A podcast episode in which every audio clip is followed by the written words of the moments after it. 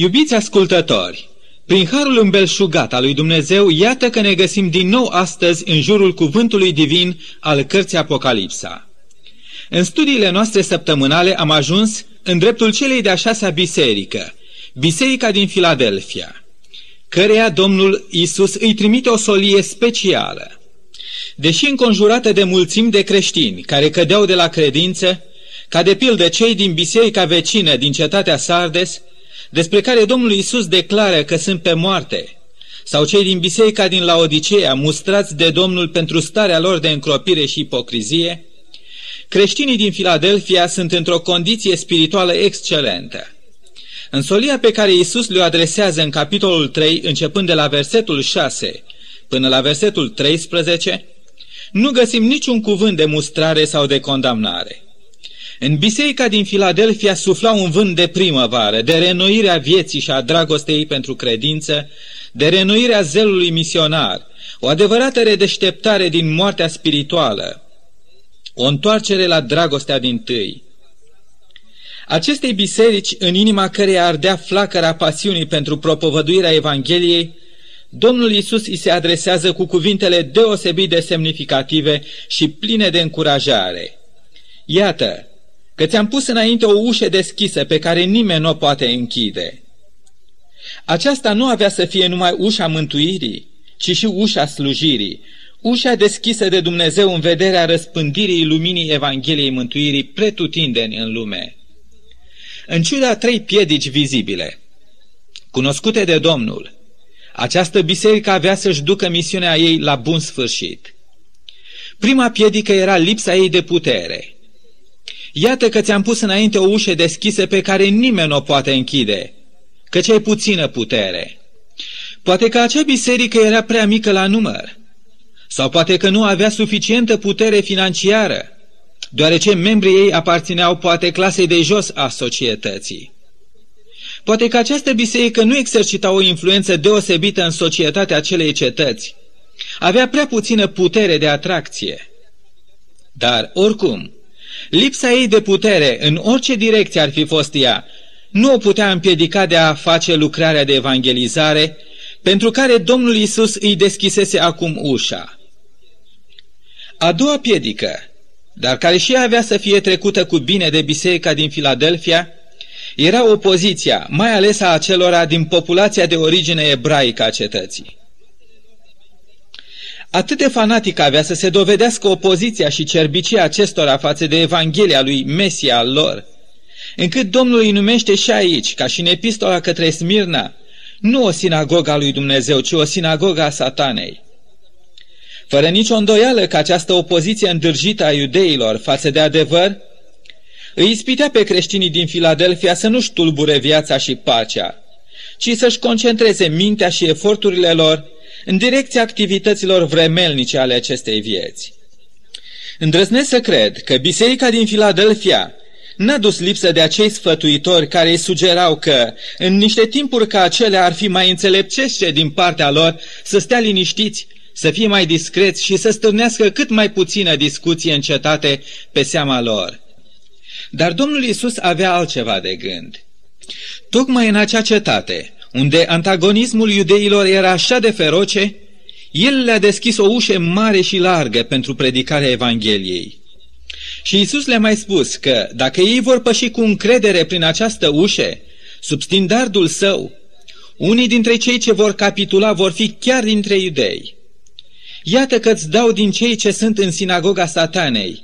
Iată că îi voi face să se închine la picioarele tale și să știe că te-am iubit. Iudeii convertiți sunt zugrăviți aici ca fiind niște prizonieri de război. Aceștia desigur că urmau să se arunce la picioarele creștinilor nu în semn de închinare, ci în umilită recunoaștere că biserica creștină este noul și adevăratul Israel, asupra căruia Iisus și-a revărsat toată dragostea sa. Și cea de-a treia piedică pe calea creștinilor din Filadelfia era amenințarea unei mari încercări care sta în viitor și care urma să zguduie întreaga creștinătate și întreaga lume. Speranța tuturor creștinilor din primul secol, cât și solia lor de bază, pe lângă aceea jertfei salvatoare a Domnului lor pe Golgota, era aceea a revenirii sale în slavă. Ei predicau că Isus va veni în curând, chiar în timpul vieții lor. Ei predicau astfel pentru că așa sperau și sperau așa pentru că așa credeau. Dar ei urmau să treacă printr-o mare încercare, printr-o mare dezamăgire. Iisus, mult așteptatul lor mire, nu avea să vină la data când ei sperau. Pentru mulți, acea dezamăgire putea să fie fatală, putea pune capăt credinței și umblărilor cu Dumnezeu, putea pune capăt pasiunilor pentru Isus și pentru cauza Evangheliei sale, putea pune capăt zelului lor misionar și dragostei lor frățești. Dar Domnul îi avertizează din vreme și stăruiește de ei să pășească cu răbdare prin ușa pe care El le-o deschisese și să-și desăvârșească lucrarea pe care au început-o. Fiindcă ai păzit cuvântul răbdării mele, te voi păzi și eu de ceasul încercării care are să vină peste lumea întreagă. Eu vin curând. Păstrează ce ai, ca nimeni să nu-ți ia cununa. Au păzit creștinii cuvântul Domnului? Iată dar că și Domnul lor acum avea să-i păzească de ceasul încercării, susținându-le și întărindu-le credința. Ai păzit cuvântul meu și n-ai tăgăduit numele meu. Dar a păzi cuvântul și a nu tăgădui numele lui Isus nu este de ajuns. Aceste două lucruri nu pot înlocui ceea ce Domnul aștepta de la creștinii din Filadelfia și de la creștinii din toate timpurile și locurile de pe pământ. Un zel misionar, motivat de o dragoste frățească. Ei au păzit cuvântul său, acum ei trebuiau să-l și răspândească. Ei n-au tăgăduit numele Domnului lor, acum ei trebuiau să-l proclame în toată lumea. După cum cred că ați notat deja, fie din emisiunile anterioare, fie din studiul dumneavoastră personal al cărții Apocalipsa, biserica aceasta din Filadelfia aparține unui grup de șapte biserici care existau în primul secol creștin, la data când apostolul Ioan scria Apocalipsa. Fiecăreia din aceste șapte biserici, Domnul Iisus le adresează câte o epistolă. Dar aceste epistole divine, adresate celor șapte biserici de atunci, să nu uităm, sunt în sine niște profeții. Ele privesc cei drept pe acei creștini de odinioară, care au trăit la vremea când s-a scris Apocalipsa. Dar fiind niște profeții, ele au în vedere mai mult decât niște biserici locale. Ele au în vedere întreaga creștinătate, cu întreaga ei istorie, de la data înălțării Domnului Isus la cer până la data revenirii sale în slavă. Aceste șapte epistole, dacă îmi permite să resubliniez acest mare adevăr, reprezintă simbolic cele șapte perioade ale creștinismului, fiecare epistolă fiind un mesaj divin special pentru o anumită perioadă istorică. De pildă, biserica din Efes reprezintă, în chip profetic, creștinismul primului secol. Biserica din Smirna simbolizează perioada creștinismului persecutat, schingiuit și dat la moarte, perioadă cuprinsă între anul 100 și 313 după Hristos. După aceasta urmează Biserica din Perga, care este ca un simbol al unei perioade în care creștinismul s-a încuscrit cu lumea și este năpădit de favorurile imperiale. Această perioadă este cuprinsă între anii 313 și 538. După perioada Pergam urmează perioada creștină, simbolizată de biserica din Tiatira, perioada adâncirii apostaziei în creștinism, perioada dominației întunecinimilor satanei, atât în dogma, cât și în viața creștinismului. Perioadă care avea să se încheie odată cu nașterea reformațiunii protestante la anul 1514. După biserica din Tiatira, urmează biserica din Sardes, biserica pe moarte. Epistola Domnului Isus către această biserică stă ca o solie profetică pentru un creștinism care urma să trăiască sub spectrul morții. Aceasta este tocmai perioada reformațiunii protestante. Deși aici este vorba despre o perioadă creștină plină de șanse și posibilități de a trăi, totuși ea este amenințată de a muri lăuntric, numai pentru că se mulțumește doar cu semnele exterioare de vitalitate – această perioadă creștină, cea de-a cincea, avea să dureze de la anul 1514 la anul 1798.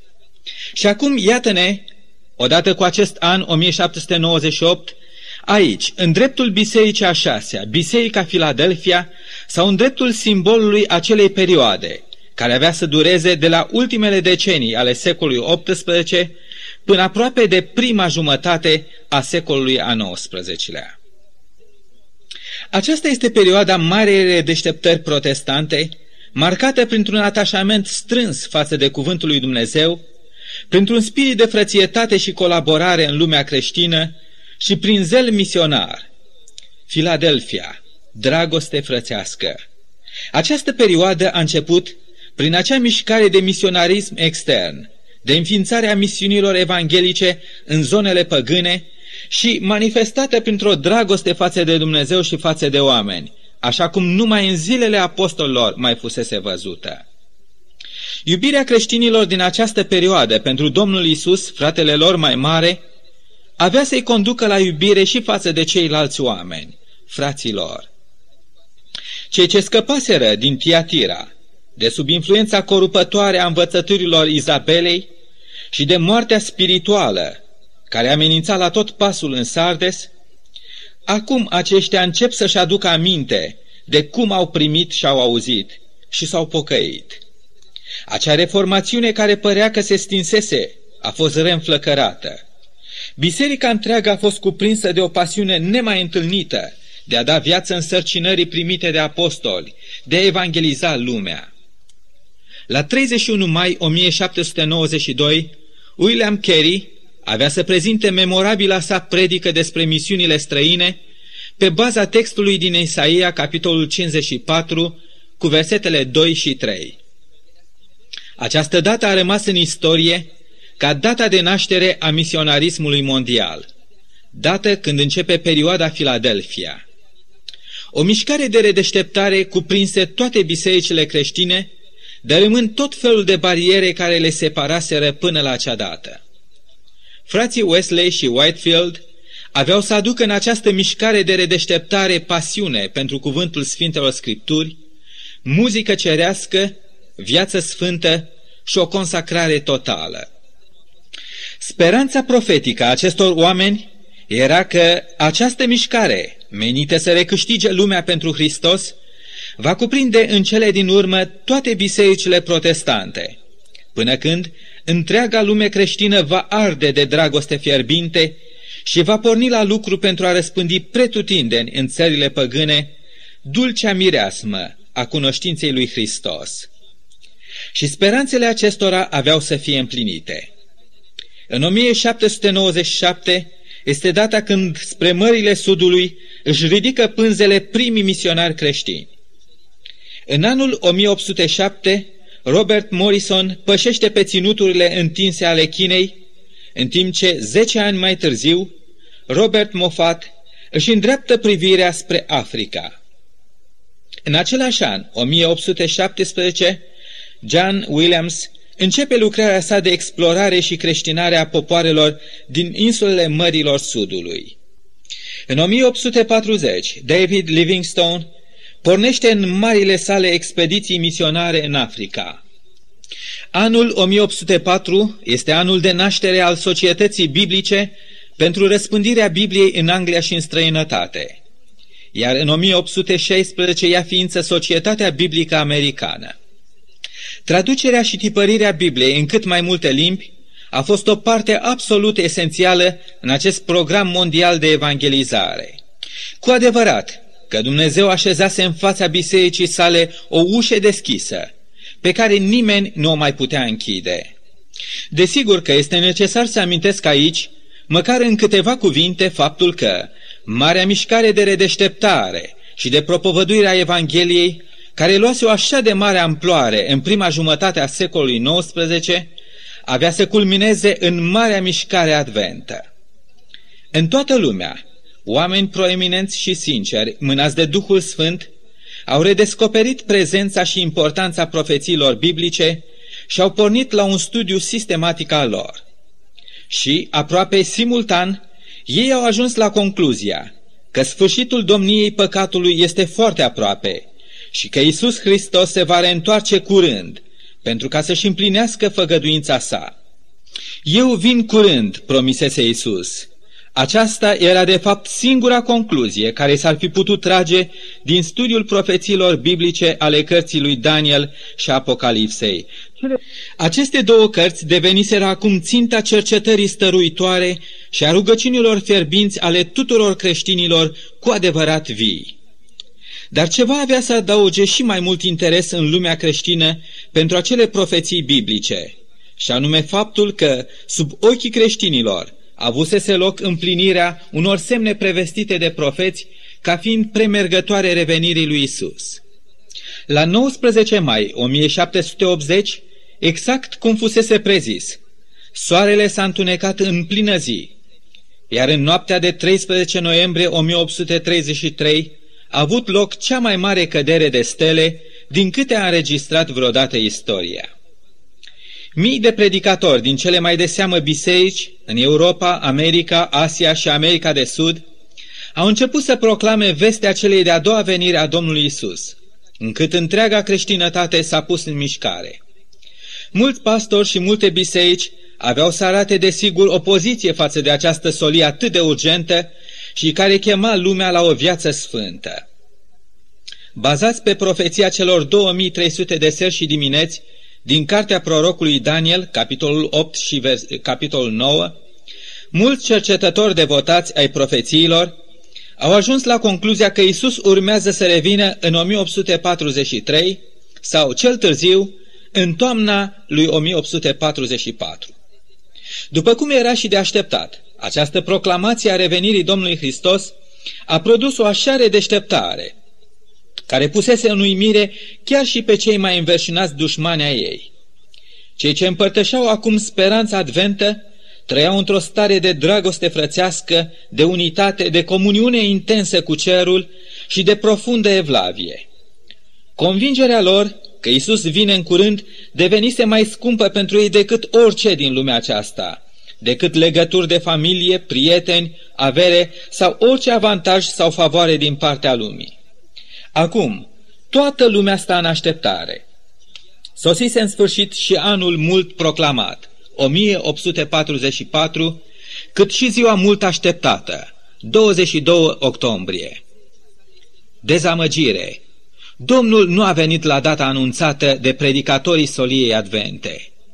Deși semnele prezise de profeți erau foarte clare și se împliniseră cu exactitate, deși tâlmăcirea lor fusese corectă, un lucru nu fusese corect, și anume fixarea datei revenirii lui Isus.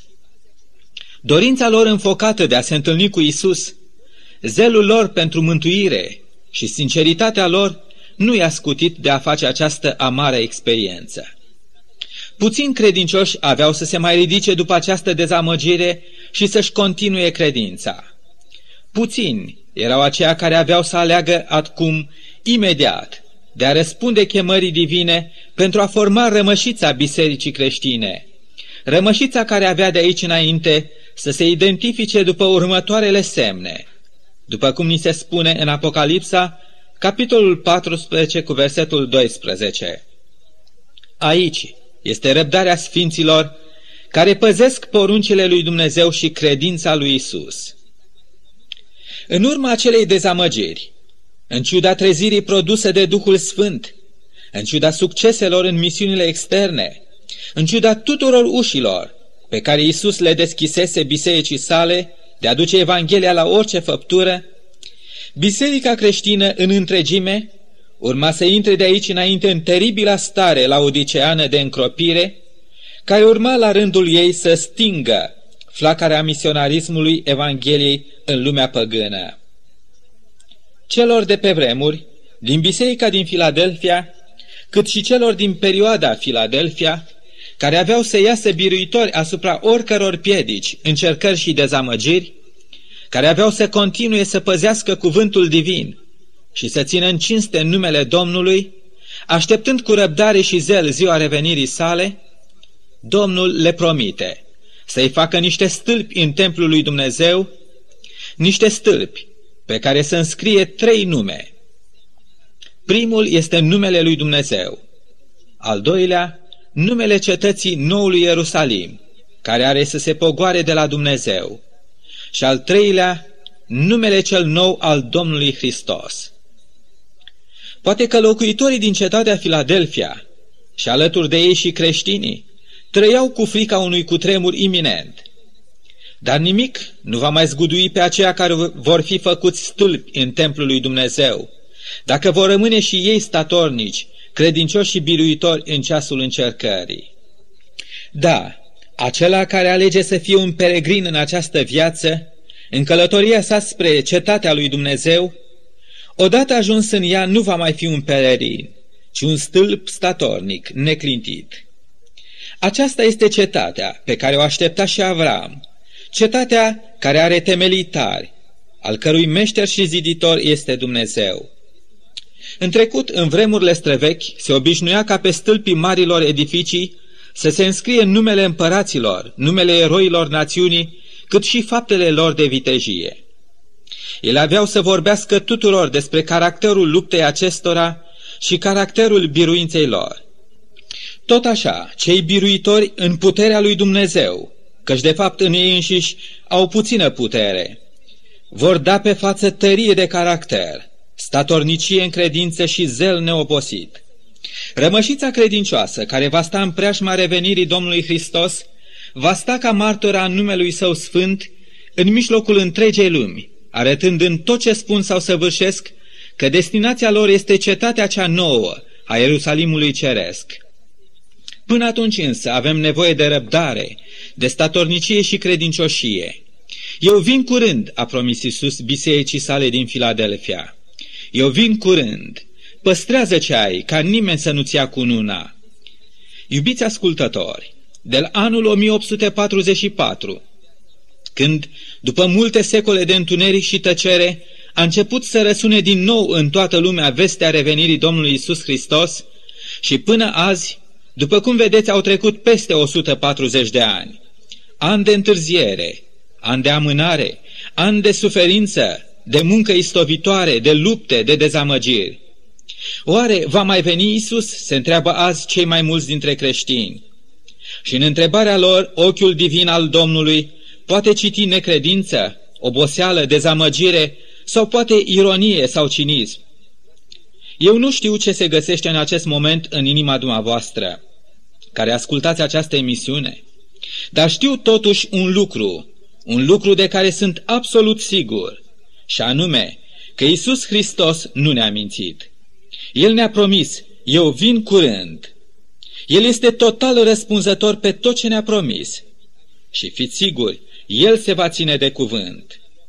Dar nu uitați cuvintele Domnului, de care eu și dumneavoastră suntem acum răspunzători. Iată că ți-am pus înainte o ușă deschisă, pe care nimeni nu o poate închide. Aceasta este ușa mântuirii, aceasta este ușa slujirii. Da, niciun om nu le poate închide. Și totuși, într-o zi aceste uși se vor închide. Însuși Iisus le va închide, tot așa cum a închis și ușa corăbiei lui Noe, categoric și fără nicio posibilitate de a mai fi deschisă de vreo mână omenească. Curând, acea cheie care a deschis ușa mântuirii dumneavoastră va închide această ușă pentru totdeauna. Dar până atunci ea stă încă deschisă. De aceea, dacă printre noi există astăzi cineva care nu a prins încă această ocazie de a intra pe ușa cerului spre mântuire, dați-mi voie să stăruiesc pe lângă inima dumneavoastră, în numele Domnului Isus, să nu mai amânați nicio clipă, ci să primiți darul mântuirii lui Isus în jertfa sa. Iar dacă ați intrat deja, vă implor, nu mai amânați, de a ieși afară în lume pe ușa slujirii, ca partener cu Isus la marea cauză a Evangheliei. Și fie ca inima dumneavoastră să prindă astăzi semnalul divin, chemarea îmbietoare a Domnului Isus, și El să lase în viața dumneavoastră și a familiilor dumneavoastră o binecuvântare de plină. Amin.